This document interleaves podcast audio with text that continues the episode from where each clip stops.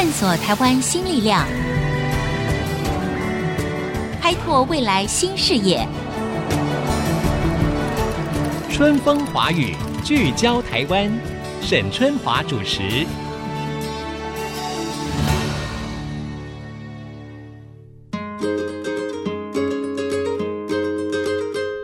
Hello，各位听众朋友，大家好，很高兴呢，又在空中跟大家相会了。欢迎大家收听《春风华语》，聚焦台湾，我是节目主持人沈春华。这波冲击全球的新冠肺炎疫情呢，确实是改变了人们原本的生活的模式哈。我们把自己关在家里面，好像变成了最安全的一种防疫的方式了。那为了因应新的工作啦、就学啊，乃至于外出消费、采购这些新的模式，其实 AI 哈，也就是这几年常常在说的人工智慧这个科技的运用呢，现在在各国哈，针对防疫其实都有新的研发跟成果。那么台湾的数位防疫是不是也有所突破呢？在台湾备受国际肯定的防疫表现上面，是不是它也扮演了一个非常重要的角色呢？那今天我们同样要透过电话访问，邀请到的是科技部人工智慧制造系统研究中心的主任，他也是清华大学的讲座教授简真富简教授呢，来跟我们谈一谈台湾人工智慧的发展跟人才的培育。简主任您好，主持人还有各位听众朋友，大家好，好，非常荣幸能够到您的节目来。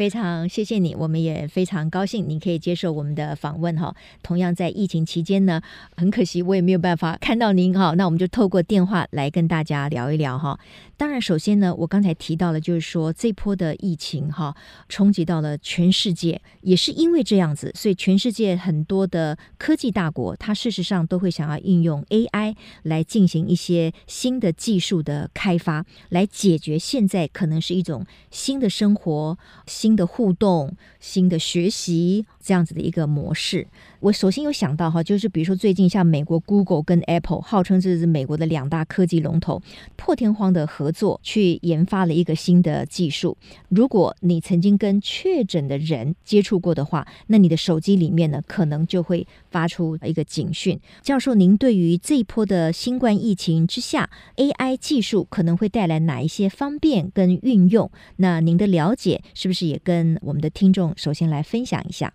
首先，确实是在这个疫情发展中，我们需要更多跨领域的合作。所以，即便是像 Google 跟 Apple，他们在穿戴式设备啊、手机有不同的平台，他们也愿意合作。是因为有的人用 Android，有的人用 iPhone，好，那。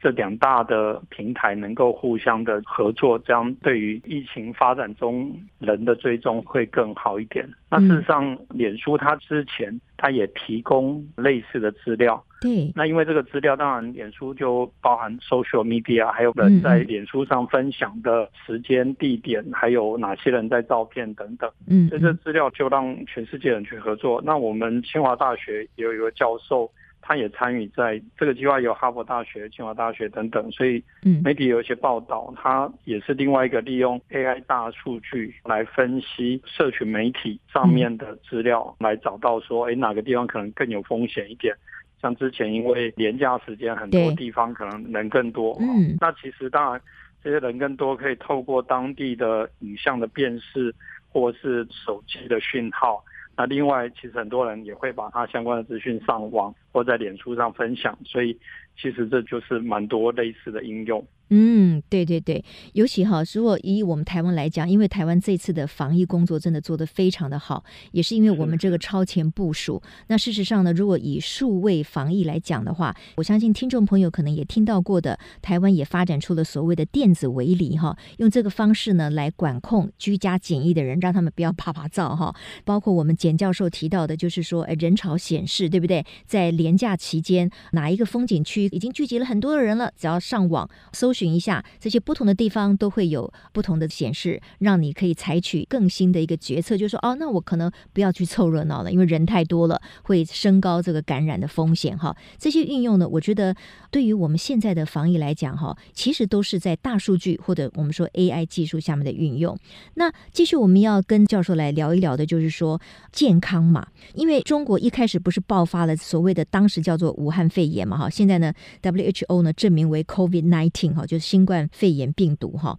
在爆发之后，然后现在他们慢慢想要复工啊，然后恢复生产啊，他们现在呢有推出了一个手机的健康码，也就是说呢，这个民众哈在进入不同的建筑物，或者他们要经过高速公路啊、搭乘火车啊，甚至飞机之前呢，他们手上的健康码都要进行一个扫描。那如果你是健康的，你近期没有到过所谓的高危险地区的，你没有跟确诊者接触的，那你这个用户的手机就会显示你是绿码，就是 green，可能是安全的，所以这个人呢就不会有通行上面的限制。可是如果你的手机的健康码是出现了黄色或者是红色，那就表示说哦，你可能有潜在的健康风险哦。所以呢，他可能在进出某一些建筑物或者搭乘一些大众运输工具的时候，可能就会受到限制。所以，教授，您会不会认为说，哎，其实推出这个健康码来帮助所谓防疫，也是一个蛮聪明的一个方式？事实上，我觉得这个例子刚好跟第一个题目是延续的哈。是是。一方面就是说，我相信这个健康码它应该是一个推论。那这个推论本身不是来自于说哦，我每天去量体温，可能还包括我接触的人。那这里面就连到刚刚前面我提到，我们清华大学也有老师参与在哈佛大学利用脸书的这个资料。是，也许这个人因为他接触的人，甚至因为透过脸书也好，或者是透过 Google 跟 Apple 的合作，从手机可能某一个确诊的案例，他周边的讯号，可能这些人有 potential 会接触到他。是，那借着这样的话，就可以把每一个人。感染的风险值或推论的结果反映在所谓的健康码或是这个指标上面，对，然后再结合主持人刚刚提到的电子围篱，嗯，它就可以更好的、精准的去预测到每一个人的风险的状况。这样的话，一方面可以继续守住我们现在防疫的工作，另外一方面也可以让经济或是产业能够维持一定的活络。因为现在这个疫情再拖下去，已经不是只有。健康上的问题，对，会影响到经济上的问题。那特别对于一些收入比较低，他需要固定有收入才能够维持生活的人，这未来是一个很大的挑战。嗯嗯嗯。当然了，我们谈到了 AI 哈，同时就会想到说，哦，那那个传产对不对？相对来讲就很不 AI 了，好像很不智慧。事实上，在您的研究里面，因为我知道您是一位数位研发的专家，过去跟台积电其实合作也长达十多年嘛，哈。那您可不可以举一个例子来跟大家说明一下？就是说，其实企业哈可能不是赶流行硬套所谓的 AI 技术。因为 AI 它运用的范围其实它可以非常有创意的，它可以跟基础的工业技术呢把它搭配起来活用。教授可不可以给我们一些例子，让我们更明白说 AI 的运用跟传产或者是在跟其他的企业的结合方面有哪一些可能性？因为 AI 从它开始到现在已经有五六十年了，是，那只是说现在因为电脑计算的能力。大数据的收集跟处理的能力，又让这个 AI 更能够贴近不同领域的应用，不管是刚刚提到防疫或产业。是，那就产业来讲，半导体产业因为制造环境本来就已经是一个完全是自动化的一个环境，没错。所以在这样的基础上去用它的数据，或是去支援更智能化的角色，相对来讲比较 ready。嗯，但是他因为他在挑战这个物理极限，所以他的问题的困难度也更复杂。那很多时候这里面用到不同领域的专家，但是因为他通常只能够针对他熟悉的领域。对。那透过大数据，透过 AI，有时候会看到一些跨模组，就是说前后端制程可能各自来看都没有什么问题。对。但是因为我们现在已经到非常维系的几纳米的制程的时候，可能每一个地方都差一点点。嗯，它有可能会形成一个完美的风暴一样哈。那大数据 AI 就是会提供这样的情况，也有点像现在这种情况。也许每个人都或多或少有一些风险，但是某一个人他就刚好这些都具备了，他就发作的更严重。嗯嗯。那传产的话，因为它的基础环境比较没有那么自动化，所以在数据的收集乃至于它相关的分析。或许会比较受限一点，但是台湾有不少的公司其实也做得蛮好的，比如说像纺织业，纺织业已经算传统产业，甚至有一度被认为是夕阳工业。对，但我们跟台南有一个宏源纺织哈，其实媒体对他有很多报道，对对，因为他总经理非常投入，然后也带着员工派人出去受训。我们刚刚有三四年的合作，那他就是从比如说色彩的辨识，哈，这以前都凭老师傅的经验，对，而且早期色彩没那么多，所以我们可能就取蓝色、红色、黄色或者什么天空蓝、翡翠绿，但是现在有很多什么亮彩，那因为名字本身名可名非常名，有时候你从名字他把它取成蓝色或者什么翡翠蓝，那可是。也许有些人就看着灰色哈，像脸书上之前有那个照片，就不同的人看出来的颜色不一样，对对对。那我们现在就是用视觉辨识，这个辨识当然机器的辨识它是一个中性的，那我们把那些 AI 分析的中性的数据赋予它在使用者感受上的经验，是这样的话就让原来只是靠感受的或者不同人体会的。嗯，这个还是重要，因为这个跟设计的人有关。可是我们背后的数据把它科学化，对，把它 AI 化以后，嗯，将来再做进一步的延伸，就有一个比较科学或系统化的基础。嗯，那这一类的应用，其实它整个制造环境它没有办法一下子整个都把它推到智能化或是全自动化，但是透过局部的优化。它其实宏远在这上面就做得非常好。那当然，台湾也有其他的产业，特别是这一波在生产口罩的国家队，就很多船产啊、工具机等等，他们可能就很快的可以把这些能力整合起来，然后来满足这个需求。对，说的不错哈，尤其是在经过了这一波的全球的疫情冲击之后，你看嘛，很多人他可能没有办法到这个工厂里面去上工，那很多人，比如说像科技公司，有很多人他就在家里面工作，所以远距工。工作它可能变成了一个新的趋势，那传统的产业呢，它可能更需要去思考一个智能化的可能性。好，它如果用过去相对比较传统的方式制造的话呢，可能当它面临的一个新的变局的时候，它相对的就没有办法转弯哈，灵活的转弯。所以确实，传产只要经营者愿意的话，其实都可以朝向智能化的方向呢去做一个努力的。好，我们可能要先进一段广告，在广告回来之后呢，我们继续要访问。的是人工智慧制造系统研究中心的主任简珍富简主任。那我们除了谈到在这一波的疫情，可能很多的国家也运用了很多的数位的防疫的这个工具之外，那当然了，如何去重视 AI 人才的培养，这个对于我们台湾来说非常的重要。那这一部分呢，广告回来之后，我们再继续请简教授来跟我们分享。马上再回到春风华语，聚焦台湾。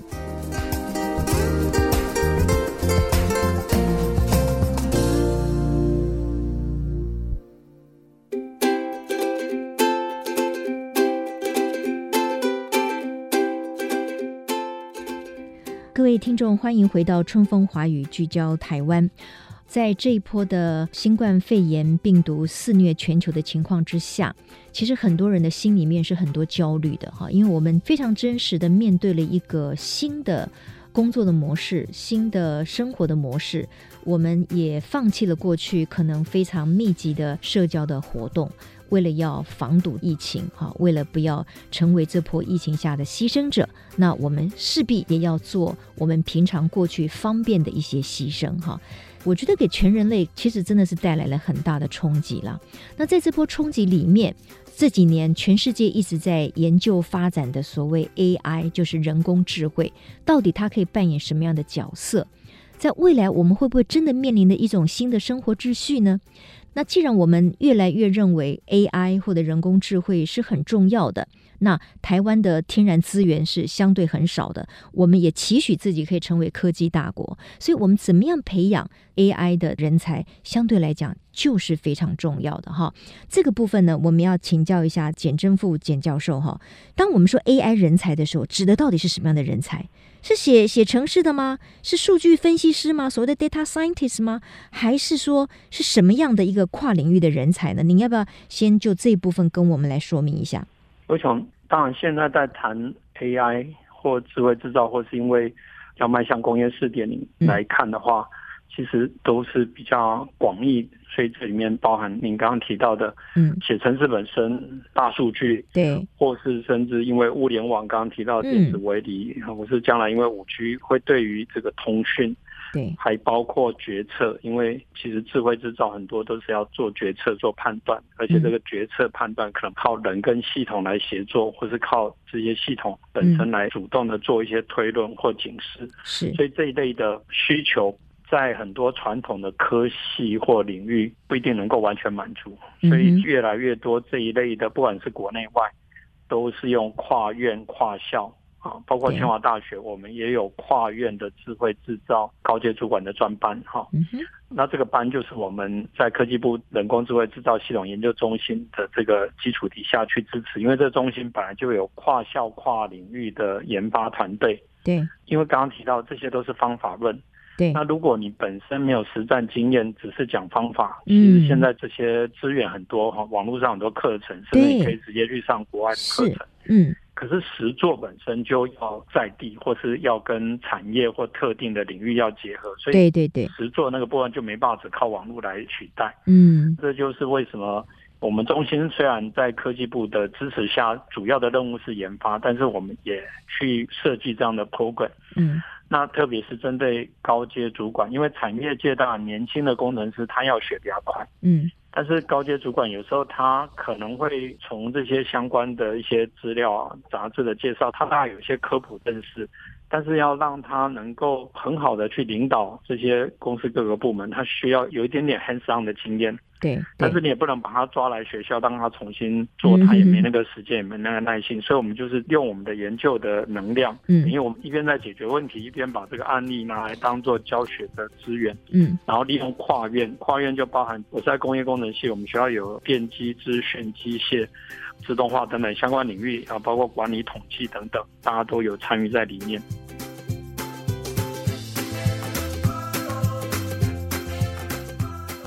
那其实像很多的年轻人，我觉得他们可能也对于未来的趋势是了解的，可是他对于如何选择课程，哈。或者是说，知道自己到底是在哪一方面有所专精，他觉得他会很感兴趣的。你常常问很多年轻人，他就是说我不是那么了解。那到底要怎么样帮助现在的年轻人？因为你刚才说他其实是很多相关的技术、相关的人才、跨领域的嘛。那如何协助这些年轻人找到在 AI 里面担任其中的一份子呢？他要怎么办？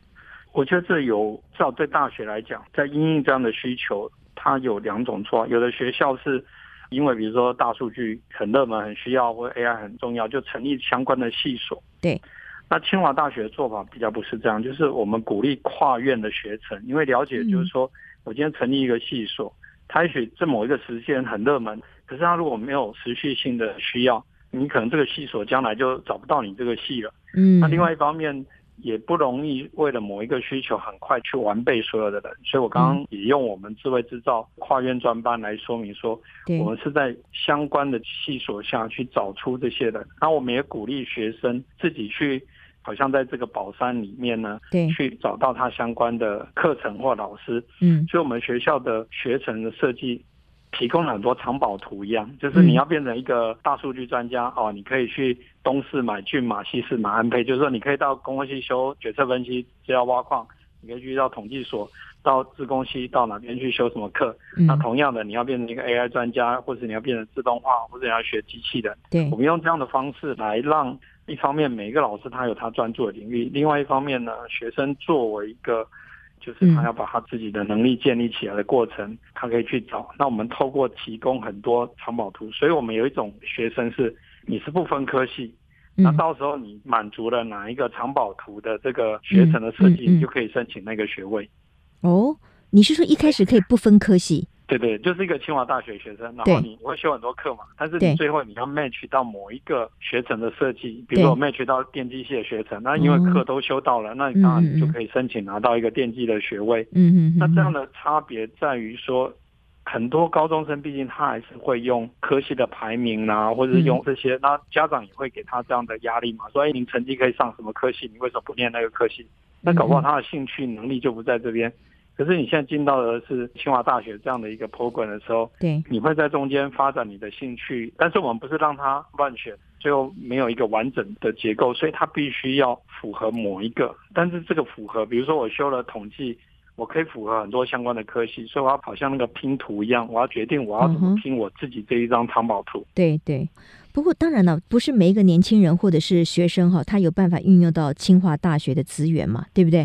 你们不是开放给每一个人吧？我刚刚提到的那个学程，那个是清华学生，但是我们有让社会人士可以来清华进修的办法，那就是在职专班，对不对？呃，在职专班是要考进来，但是还有一种就是说哈，任何的社会人士因为我们是国立大学哈，对，我猜其他学校也有这样的机制，是就是你都可以说，哎，我想要修简教授的什么课，你就去申请，嗯、那学校会有一个机制，然后老师一般也会同意，除非说他这个教室已经塞爆了。哦，那刚刚主持人也提到，未来这种网络授课的方式，可能也更不受教室的限制。嗯嗯嗯。我们学校甚至在之前推动一个机制，就为了感谢这些医护人员，因为他等于这个就跟打仗一样，他们在第一线为大家努力。对，所以我们 offer 了一个 option，就是说让这些医护人员相关的人，嗯、他们将来等到疫情过后以后，他可以很容易来清华上这些课，等于我们用我们的教学的资源来回报这些医护人员。哦，OK，那你是说，如果不是医护人员的话，一般人上这个课是要付费的？但是现在为了回馈这些非常辛苦的医护人员，他们是什么免费的吗？是。哦，OK，那给医护人员相关的课程是跟智慧医疗相关的吗？不限。因为我们学校刚刚讲，我们是用藏宝图资的，那那理论上医护人员他会去修跟医护相关，但是也不见得。比如说我们系是工业工程，就跟管理相关嘛，我们也蛮多医院的人来上跟医院管理相关的一些课程。因为现在医院其实也是复杂的系统，那我们跟这些高科技的熟，所以他们来上我们的课，反而可以把一些。这种医业的结合，把我们用在这种智慧制造的一些理念来应用在医疗院所。其实医院现在也是做很多的研发跟这种 AI 或大数据的应用。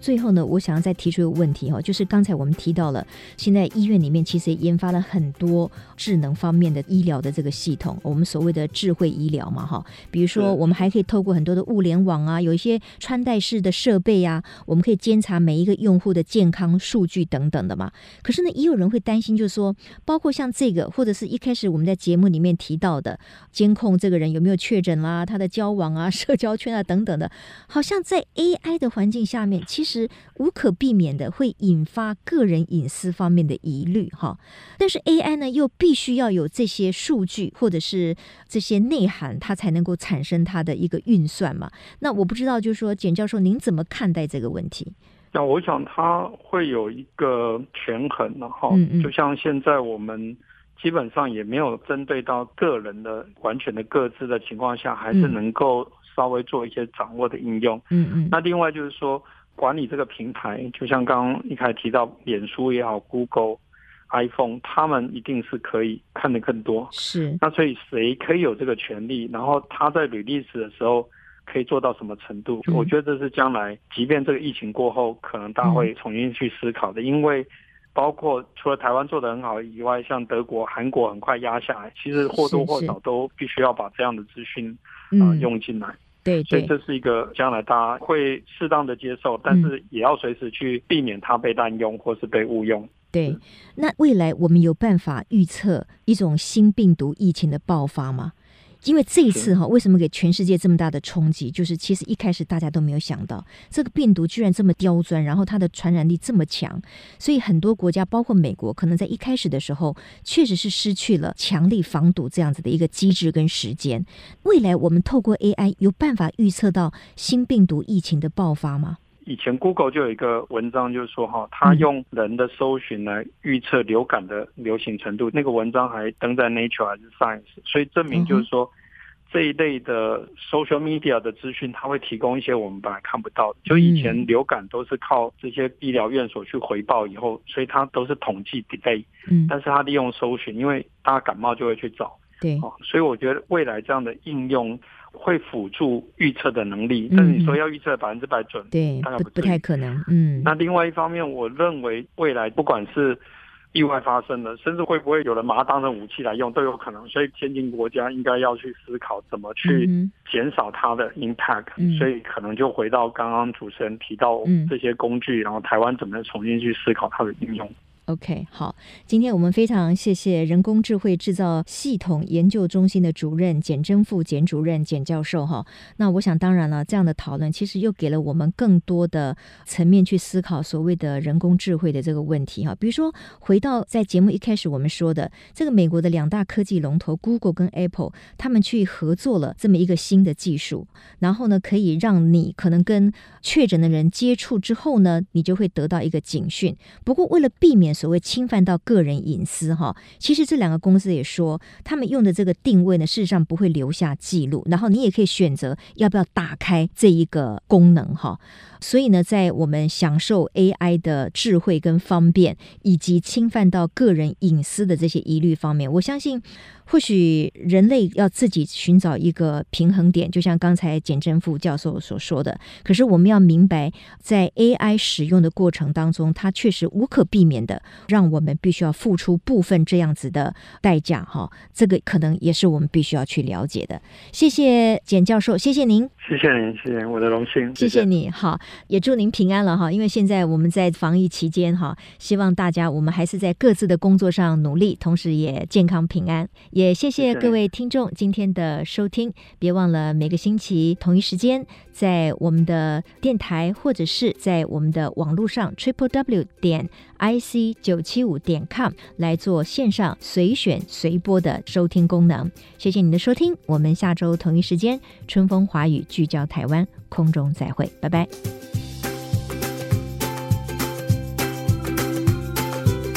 本节目由世界先进机体电路赞助播出，探索真相，开拓未来。世界先进机体电路与您一起聚焦台湾。